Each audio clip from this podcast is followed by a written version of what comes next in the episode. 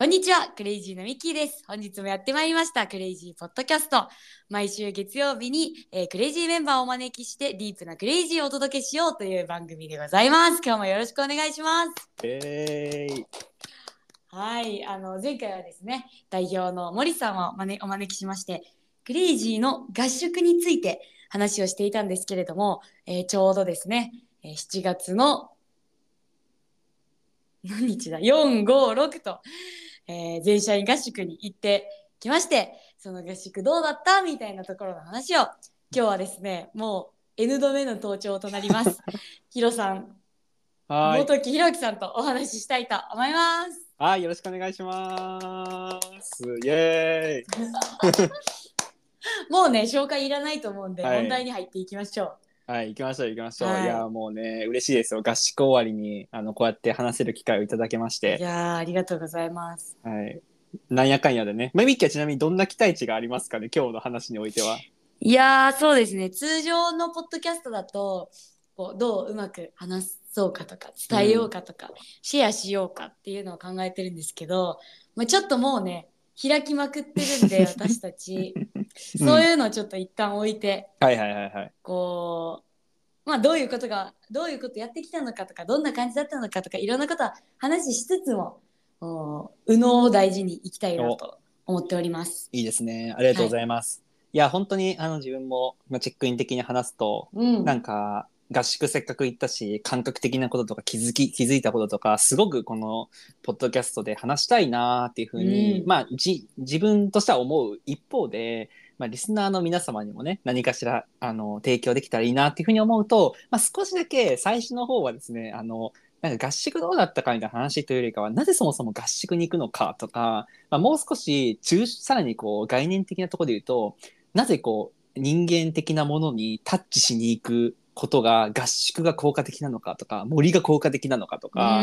人の成長ってどうやって作っていくんだっけとか、クレイジーがなぜこう合宿や、毎週の全社会とかもビジネスというよりかは人間的なものを扱ってるけど、そういうものが扱って、揺らぎを作ってるんだけど、それをなぜ作るのかみたいな、なんかその辺をこう冒頭に話していく中で、合宿こうだってねって重ねていった方が、多分リスナーの皆さんもこう自分事として捉えられるというか、なんか自分にとってはこういう風なものかもとか、なんか合宿に行かないと得られないわけではないというか、普段も別に難しいけど入れるものもあったりとかもするっていうのはあるので、なんかこうテーマとしてはなんかこう人間性みたいなものに結構焦点を当てた、回になるといいなっていうふうに思ってて、もしかするとこう盛り上がりすぎて前半後半にちょっとした方がいいかなと思ってちょっと前半パートは特にそういう風な、あえてこう、構造的というか言語的に話していきながら、後半は少しこう感じたこととか気づいたことをシェアしていくみたいな時間になったらいいかなというふうに思ったりしてます。はい。いいですね。すごい氷の音がしてますけれども。すみません、ちょっとコーヒーを飲んでしまいましたが、はい。リラックスしすぎやね。確かにリラックスしすぎだね。本当だよね。もうちょっと普段のミッキーとさ、いつも井戸端会議的にさ日常会話なんだよね、このポッドキャストから、これがね全然なんかねこう変わったことを話してるわけじゃないんですよね。そう、オフィスでこの話してますからね。そう、盛り上がっちゃうんだけど、で、3つぐらいテーマなんか話せたらいいかもなと思いつつ、特に今日一番最初に話したいものが持ってきてまして、私とは何かとか、自我とは何かとか、なんかそういうものを結構話していくのがまず良さそうだなというふうに思ってます。というのもですね、なんか私というものや、なんか自分らしさとか自我みたいなものとかっていうのって、なんかもちろんそれぞれね、こういうふうな人だなとか、こういう価値観持ってるとか、こういうことを目指したいとかさ、なんか自分らしさこうだよね、多分いろんなこうそれぞれの人がいて、10人十色ですと。で、ただ意外と例えば、合宿というのも一つの機会だとした時に、例えば森に行った時に出る自分ってちょっと違ったりとか、何か深い対話を仲間とした時に出る自分ってなんかいつもと違う自分が出たりとかっていう風な、意外と私というものって変容してってるなーっていうのは日々も感じるし、特に合宿はすごく感じるわけですよね。なんか私というものって本当になんかある種適当だなっていうかさ、私でこんな人間ですっていうことほど適当なものないなみたいなことは思ったりしてて、なんかその辺とかがこう最初になんか話せると、まあ、合宿を交えながらなんかいろいろ話せるかなというか、まあ、この3日間で何が変化しましたかっていうふうに問われた時に、多くの人は私の変容について語るんだよね、はい、私が変化しましたっていうことを語ると思うんだけど、はい、社員に話すと、はい、それはやっぱり裏返せば私というものがいかに適当かって話なわけですよね。うん、だからちょっとその辺の私とか自我みたいなものを少し話していけると面白いかなというふうに思ってます。いいですね、はい、自我ね。なんか自我って言葉で言われると、多分今皆さんいろんなのをそれぞれイメージされてるんじゃないかなと思っていて、ここで言う自我はなんか私的にはキャラに近いものなのかなと思ってるんですけど、はいはいはいはい、どんな感じですか？あ、いいねいいね。確かにね、あれだね、例えばこう私は元気いっぱいな私でキャラですとか、そう私は結構クールめであんまりこうみんながワイワイするの好きじゃないキャラなんですよねとか、そういう感じだよね。そうそう、なんか何々やろうよ、どこどこ行こうよ、いやそういうキャラじゃないから、うん、あキャラ、いや本当にねそれはありますよね本当ね、うん、やっぱなんかこうキャラを固定化する方が生きるの楽だなとは思っていて、うん、なんかさだしこうすごい生きやすいよね。なんか例えばさ私は、元気いっぱいなキャラですっていう風にずっと生きてたらさ、例えば新しい環境に行っても私はそういうキャラなんでこれまでそうだったしってこうなんかこう武器として出せるというか、でもさ本当にまっさらな自分で挑むってすごい怖いわけよ。難しい、全然知らない人に。だから、うん、なんかある種こう自分のキャラ、まあ、言葉変えるとアイデンティティだよね。自己同一性というものを、はい、持っておくとすごく生きやすいというか、だしこう組織に属しててもやっぱり自分のキャラを固定化したいんだよね、うん、なんか自分はみんなと比べるとこういうキャラですっていう振る舞いをしといた方が楽なんだよね、はいはいはい、そうそうそう。で本当面白いんだけど、本当に私を突き進めた時に私って本当にそれなんですかって問われた時にそれですって言いたくなるんだけど、実は人間ってそんな単純でもないなというか、むしろその固定化してるものが剥がれていくのが研修だったりするっていうのがまた人間の面白いとこだなと思ったりはしてますね。はい。うん。確かにね。そうそうそうそう。そうですね。いやー、キャラね、ありますよね。ねえ、あるよね。楽だし、こう、うん、まあその人の本質みたいなものが仮にあるんだとすると、うん、その人を守ってくれているものでもあるなというか。うん、やっぱりそれぞれ傷つきやすいポイントとか、うん、痛みを感じやすいポイント、恐れを感じやすいポイントってあって、うん、でもそれって怖いじゃないですか、うん、それらを感じるのって避けたい、うん、中でそれを感じることを避けるために発動してくれているものでもあるのかなっていうのは思いますね、うん、あ、確かにそれはあるかもしれないね。確かにね、守りたい自分とかなんかこう出したくない自分やこう傷つくポイントがあったら、それ確かに避けた方が、まあ、生存本能としては正しいよね。だからそういう意味でやっぱり、うん、そうだね、そういう意味でやっぱりキャラを作るっていうのは生存本能として正しい戦略だよね。改めてね、そうですよ。絶対生きていける確率上がってるんだと思ってて、うん、そうだよね。シンプルにこうね、すごい人とつながりたいとか、うん、だから孤独感を感じやすいみたいなのが、うん、ある種本質的な一つの特性だったとしたときに、うん、誰かとつながりたいっていう欲求がある分、つながれなかった時が恐ろしいわけじゃないですか。もうだから逆に自分からつながらない、例えば、うん、こう人が集まる場所に行かないとか、うん、誰かを誘ったりしないとか、うんうんうんうん、でもそういうキャラだからってそれを規定していれば、うん、なんか傷つくことも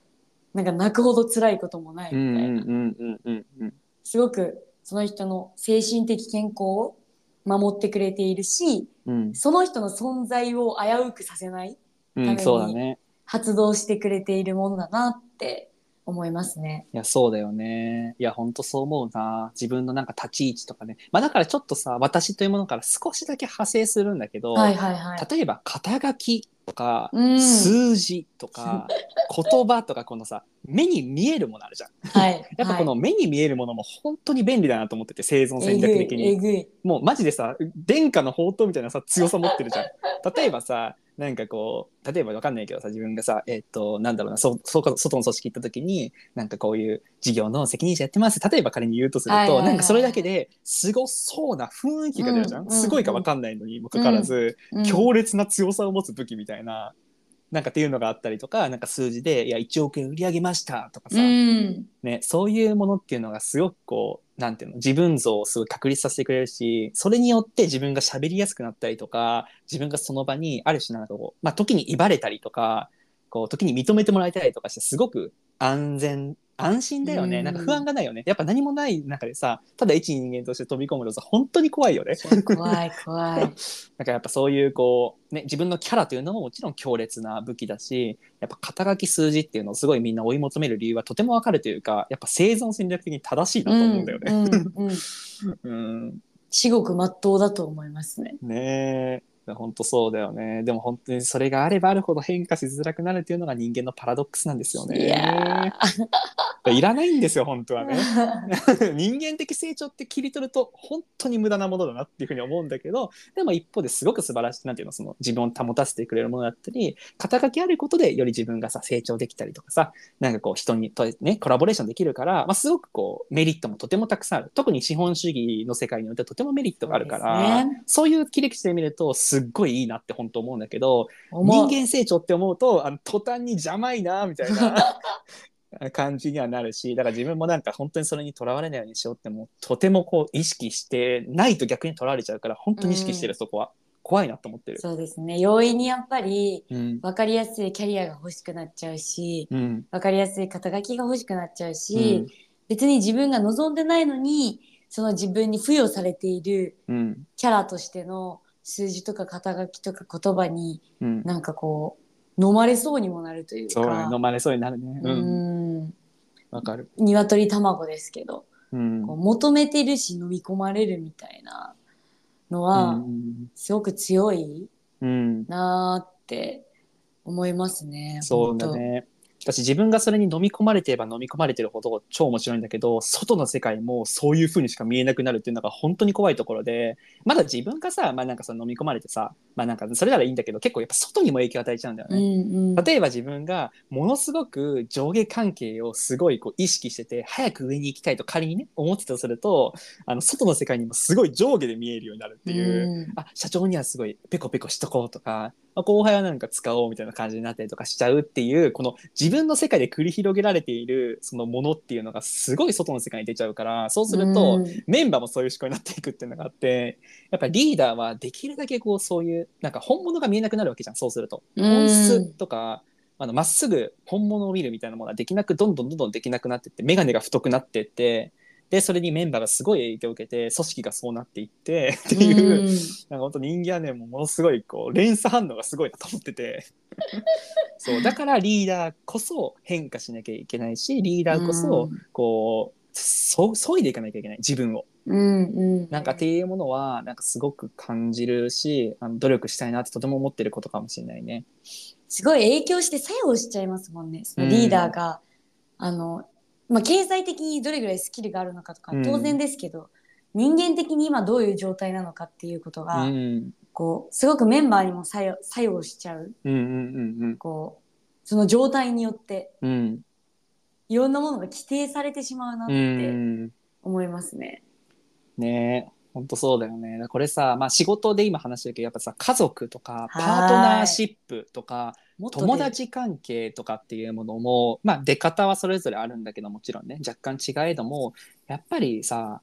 つながってんだよね全部ね、うん、パートナーに出ちゃう自分とかってなんか仕事に出てないようでめちゃくちゃ出てたりとか仕事になんかこう切り分けられない人間はね本当そんなね器用じゃないっていうところもよく考えるとすごいみんなそうだよねって分かるんだけどでも本当にこう今の社会って仕事とプライベート切り分けるようなブームはあるから、はい、なんかね違うようにみんな勘違いするんだけどそこすっげえつながってて、で自分がどういう風な自分でパートナーに接するか家族に接するか友達に接するかっていうことがすごく影響を与えるしっていう、逆に言うと自分が変化するとねそれだけこう変わっていける。だからやっぱり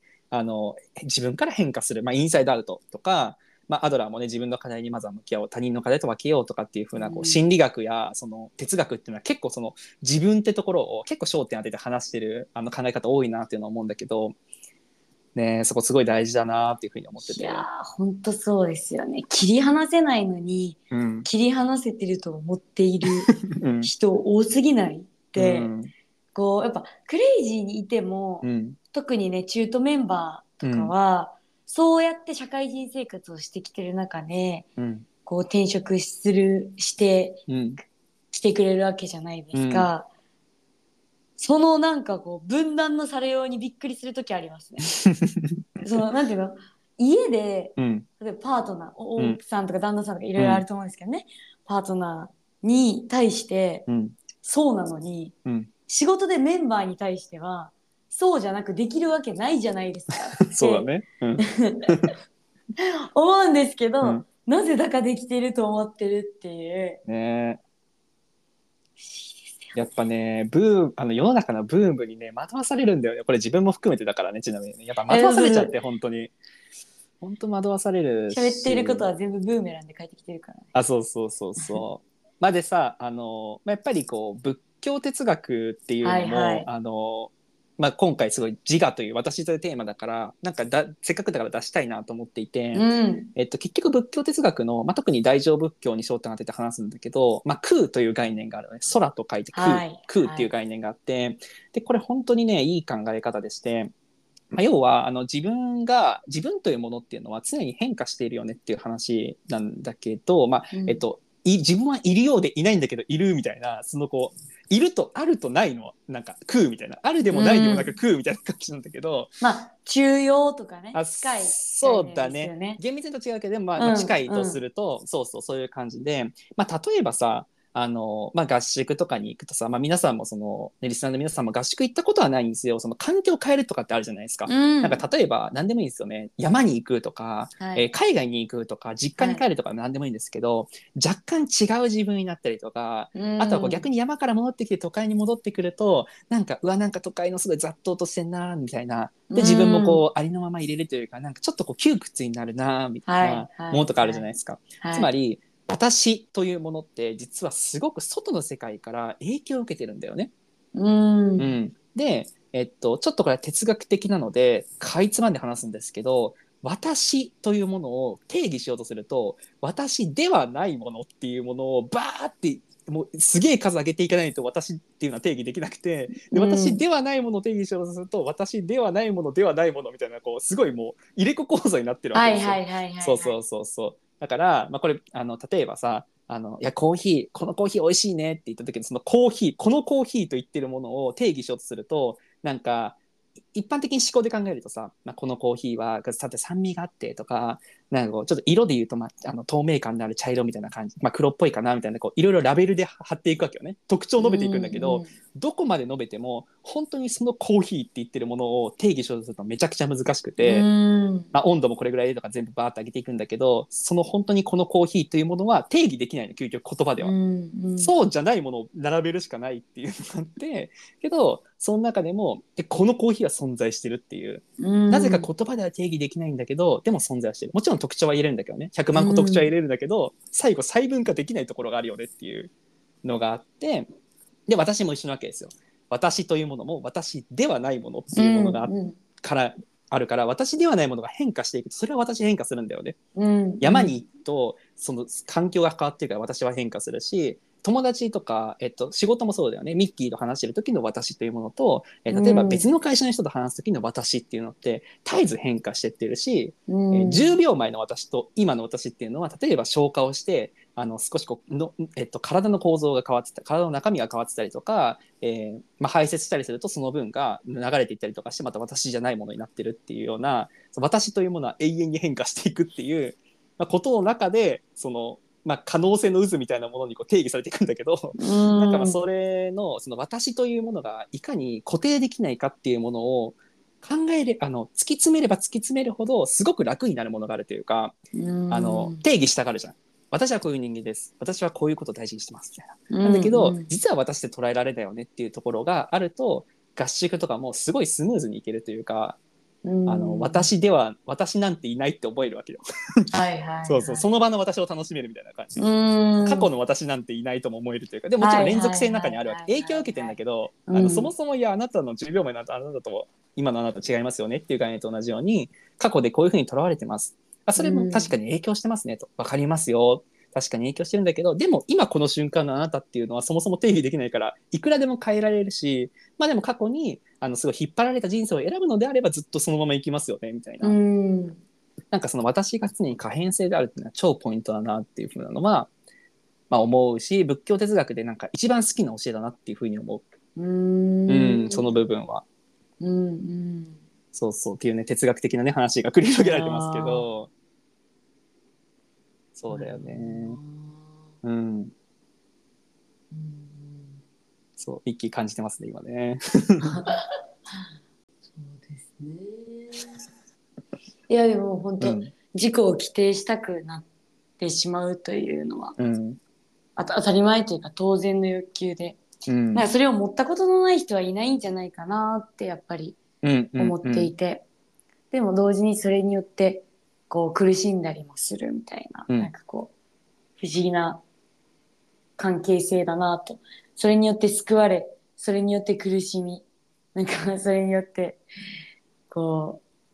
うなんだろうな、自分を明らかにしているはずなのにそれによって自分を見失っていくみたいな、なんかこうすごい相反する要素を持ったものだなって思いながら聞いてました。うん、確かにね、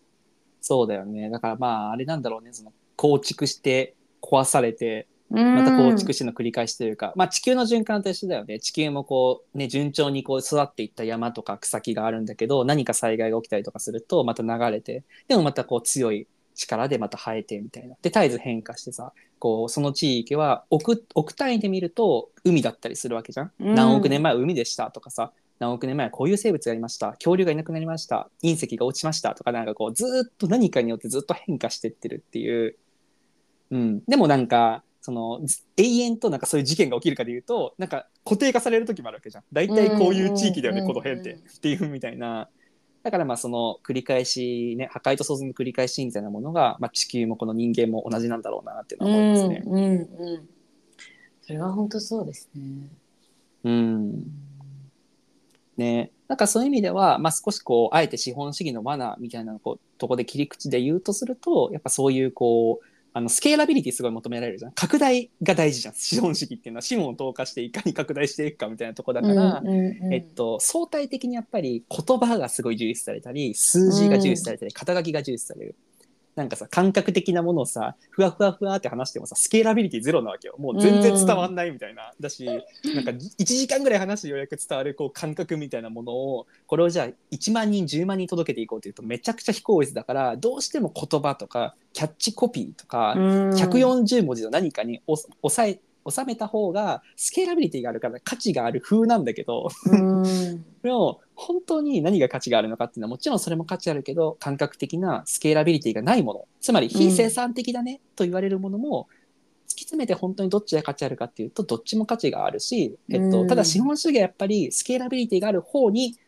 比重が置かれるという話なだけで、うんうん、そうそうそう、どっちが生産的なのかでいうと、なんか突き詰めると実はそういう感覚的なものとかが非生産的で、まあ、それを合宿はとても扱って、まあ、揺らぎを作ってるっていう構造だなと思ってて、うんねとは思うよね。だから合宿とかもさ、なんかその、ね、変化するとか自分のこと見つけようとかさ、なんか大きな事故何かみたいないろんな問いがあるけどさ、なんかそれに常に言葉とか自分ってこういうキャラっていう風にとどまってるともうめちゃくちゃ作りづらくて、どうせならやっぱり感覚的なものとか表現できないものとかっていう風に振り子をぐーっと振ってって、そこで現れる気づきみたいなものが大事にできてた方が、まあこう同じ3日間過ごすのでもすごく大きな気づきや変化があったりとかするし、でもその気づきをまた言葉にしようとするとさ、なんかすごい陳腐化する可能性もあるから、なんか別にしなくてもよかったりもするし、けどその思い出せばしないといけないから言葉にはしないといけないみたいな、保存性高いみたいな言葉はねお金と一緒だよね、保存性高いなみたいな、ね、なんかそういうものはあるなというふうに思ってますね。うん、うん、なんかめちゃくちゃ面白い話だなと思いつつ、うん、聞いてくださってる皆さんの中で合宿とこの話がつながっているのかだけ一抹の不安があるということを一旦ここの場に出させていただきます。まあそうだね、まあ、合宿でタッチしてることはこういうことですって話だよね。ああそうですね。そう、うんうんうん、合宿で何しましたかでいうと、私というものを追求しましたと。うん、で追求って何、その自分のビジョンとか見えるのとかさ、じゃあ自分のことをもっと理解できるんですかでいうと、あそういうふうに考えると結構何も得られないですと。ああめっちゃいい話。何も得られないです、はい、ごめんなさいと。 そういう感じじゃなくて、そもそも私というものがいかに可変なのかと変わっていくもので、うんうんうん、それをまず自然に行くと超わかりますよ。だって自然めっちゃ変わってますからね。で人間も同じですよね、うんうん、あなるほどこれが人間なんですね本来のと。でその自分のなんか本来性とか自分の人間らしさみたいなものにこう行くわけですよね、山とかに行くとね、うん、で行った後に本当に自分から湧き出てくる何か感覚的なものをタッチしていくと、とても合宿で得られるものがあるし、その根幹の考え方の一個になっているのが、うん、私というものがいかに可変かっていう概念だなっていうふうに思ってて、そこはやっぱ、うん、分かれば分かるほどすごい3日間で得られるっていう。いや今のめっちゃポイントだなと思って、うんいや言葉にするの難しいな。そうだね、言葉にするのむずいよねこれね。あでもその何ですか、これは逆説的に否定的に表現をすると学ぶとかそういうことではないっていうのが、うん、もう本当それって思いましたね。うんうんねそうなんだよな。そうよね、なんかこうそう答えを見出そうとしていくとミスるっていうか、うん、そうそうなんですよ。そうなんです。なんて表現すると伝わるのかな。うん。まあ思考の領域だと難しいよねやっぱり。そうですね。でもなんかこう、うん、ただ感じろフィールみたいな感じでもないっていうか、うんうん、なんかあこっちの方が好きだからこうだなみたいな、それともまた違うんですけど、うんうん、でも本当に。なんだろうな、学んで良くなろうみたいな感じだと全然いけなくて、うんうんうん、ある種の自己否定とか、うん、いやある種の自己肯定とか、うん、そのまさに自己を問い直す、うん、めちゃくちゃ不安定な状態。あそうそうなの。そうなんです、曖昧性なんですこれは。そうなんかこれ私の先入観です、うん、先入観なんですけど、成長欲求がある人って、うん、現代において、うん、学んで、うん、自己をさらに規定して、はいはいはいはい、そうすることで成長していくっていうプロセスをたどってる人が多いと思ってて、うんうんうんうん、でもクレイジーの研修におけるプロセスは、うん、それとは逆行してるなって思ってて、うんうんうんうん、もちろんガイドがあって、学びもするじゃないですか、うん、学びもするんですけど、なんか学んで自己を砕いてというか、うんうんうん、もうどこまで自分という存在を不安定にしていけるかっていうことがすごい成長していくために重要。そうだね。これは現代の社会ではあんまり辿られないプロセスだなって、うんうんうんうん、思いますね。うんうんうんうん。いや本当そうだと思うね。うん、そうだからその揺らぎを作らないと人間的成長が生まれないんだよね。その要は資本主義世界、この今の社会のブームっていうのが、言葉、数字、肩書き、目に見えるものをすごく重視する世界だから、それが良しとされてそれを追い求めるんだけど、それが素晴らしい面もあればデメリットとしては自分の本当の感覚的なものとか、定義できないものだよね。つまり言葉にした時点で、例えばじゃあ赤と言った時点で赤じゃないものが生まれちゃうから、言葉にそもそもする時点で思考だし、こう分断されちゃうというか、その定義されちゃうの。定義されるってことはそうじゃないものが生まれるわけじゃん。だからそういうのを普段ずっとやってると全部定義できる、コントロールできるっていうような、そういう罠にかかっちゃうわけ。とてもわかります。そう予定ができる、コントロールできる、定義できる、全部こう固定ができるんだみたい なんかそういう感じになっちゃうのは、なぜかというと相対的に言葉、数字、肩書きが重視されてるだけ でそれがダメなわけじゃ全くないのよ。それによってすごく人間のその近代の発展めちゃくちゃ生まれたし、うん、相対的にすごい幸せになってるから、超良かったなとまず思って、まあ、いろいろあれはあるけどね、良かったなと思ってますと。なんだけど、その自分の本来性とか人間的な成長っていう風なものにそこだけに絞った時にはめちゃくちゃ邪魔になるっていう、その辺が何か言葉にしようとした時点でもう終わるんだよね。ちょっと定義はできないものを扱おうとしてますみたいな。そうですね。そうそうそう。そもそもあなたは定義、なぜならそもそも私は定義できないからだ、うんうん、私が固定化できるなんかコンクリートみたいな感じだったら全然大丈夫だったんだけど、うんうん、人間が生き物であり定義できないから定義できるものってなんかすごい天敵なんだよね。自分はこういうキャラだって定義しちゃうともうすごいそれが敵になって、なんかこう敵キャラめっちゃ増えるみたいな感覚が自分からすると。そのビジネスはすごいね、ビジネスは超いいわけ、使えばいい武器を、うん、でもその武器を人間的成長っていうところで切った時に武器を一個一個も剥いで防具も剥いでいかないと本当の自分って見えてこないのに、みんななぜか自分はこの武器を持っている自分が私ですとか、この防具を持っているのが私です、このなんかこうサメから作られたこのめっちゃ硬そうなこれ強そうでしょみたいな、うんうんうん、言っちゃうんだけど、それ全部剥いでいかないと剥いで何かが見えてくるんだけど、剥ぐとすごい怖いし曖昧なわけ、めっちゃこう定義できないからもう超気持ち悪くて、うんうんうん、何私って何なんだろう、私って分からないって不安になるのよ。でこの不安になるということがとても現代にはない行為なんだよね。文化がそうじゃないからなんだこれは、なぜか。でも日本人ってすっげえ曖昧な民族だから、うん、そもそも日本人のそのなんか自然見ていいねとかさ言うじゃんとかさ、はいはい、なんかこの神社なんかすごい綺麗だね、なんかすっきりするねとかっていう、なんかそ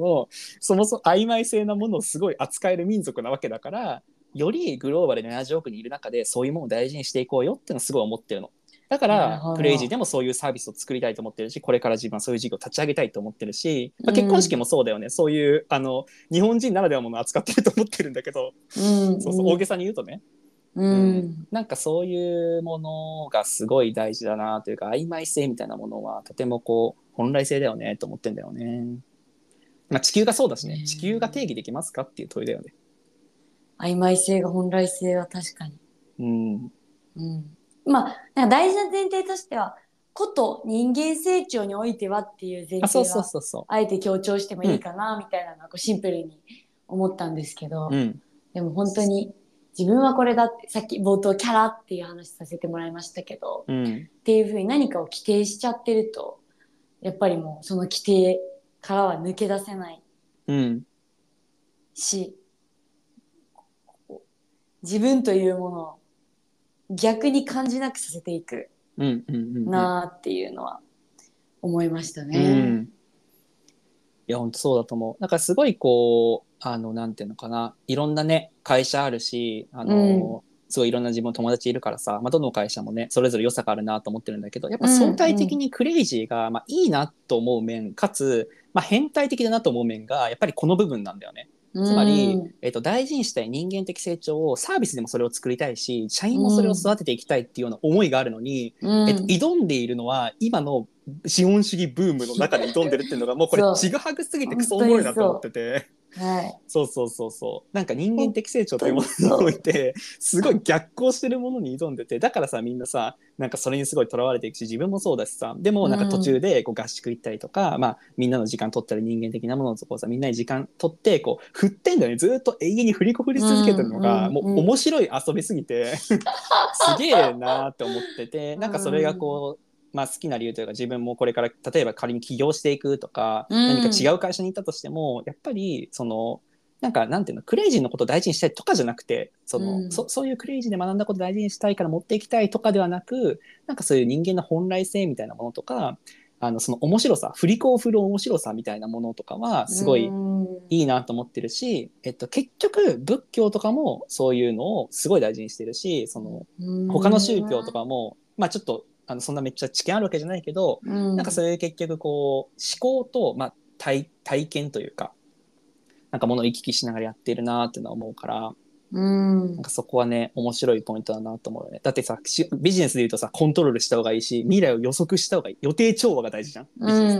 スって、だし正当化が大事なわけ、自分はこれは正しいと思ってますっていうのなんだけど、こと人間になった時には、正当化がめちゃくちゃ悪になるし、予定調和が悪になり、コントロールしたいっていうのが悪になるっていう、マジでやばいゲームやってるみたいな感じというか難度高すぎでしょそのゲームみたいな、うん、うん、よくみんなやってんなと思うんだけど、うん、確かにね、そうですね、そうそうそうそう、全然言葉は違うけど、昔ゆうすけさんが人事してた時代に、うん、なんかこうクレイジーっていろんな個性的なメンバーがいるけど、うん、クレイジー入社するのに全員共通してる絶対外せないポイントって何だと思いますかみたいなのを聞いたことがあるんですよ、うん、でその時に変化ってゆうきさん、あ、ゆうすけさんが答えてて、うんうんうん、つまり何かっていうと、変化をしようという、し続けようという、うん、決意と気概があるっていう、うんうんうんうん、なんかそれってある種今までのここまでの話を汲み取っていくと、うん、なんていうんだろうな、自分を規定しない勇気を持っていくみたいなことだったんだなって、うん、今話聞いてて、なんかその話を思い出しました。うん、いや本当そうだと思う。なんかこうクレイジールールみたいなのは本当秀逸だなと思ってて、まあ、クレイジーというか、もうちょっと言うと人間的な成長を生み出すためので鉄則なんだよね、それがね、変化することを選べなかったらもうじゃあビジネスの世界だけで行っちゃってくださいみたいな、でもそれ本当人間ですか、みたいな感じなんだよね、うんうんうん、そうそうそう、やっぱこう変化しないでいよう、つまり固定化しようっていうその、まあ、定義しようだよね、さっきとそのずっと今日の話になる、その定義しようとすればするほど、まあ、スケーラビリティあったりとか楽なんだけど、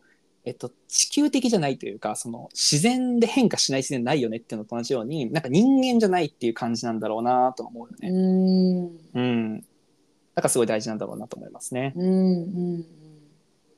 はい。ということでね、まあ、私というものから始まって、はい、まあ、資本主義的なところの、まあ、良さもあれば悪さもあって、で罠としてはこういう罠があってみたいな、で言葉、数字、肩書きとか、まあ、コントロールとか、そういうこう形にする正当化とかも含めて、なんかそういうものがこうはびこってることがむしろ人間の成長にとって時に罠になることもあるというところを、合宿何やったんですかってところで言うと、そういうのは扱いましたと普段すごいみんな一生懸命仕事やってるから、だからこそガーンって振って3日間そういう全然違うことを扱っていくことでしか人間的成長は難しいんですよ変化が作れないってい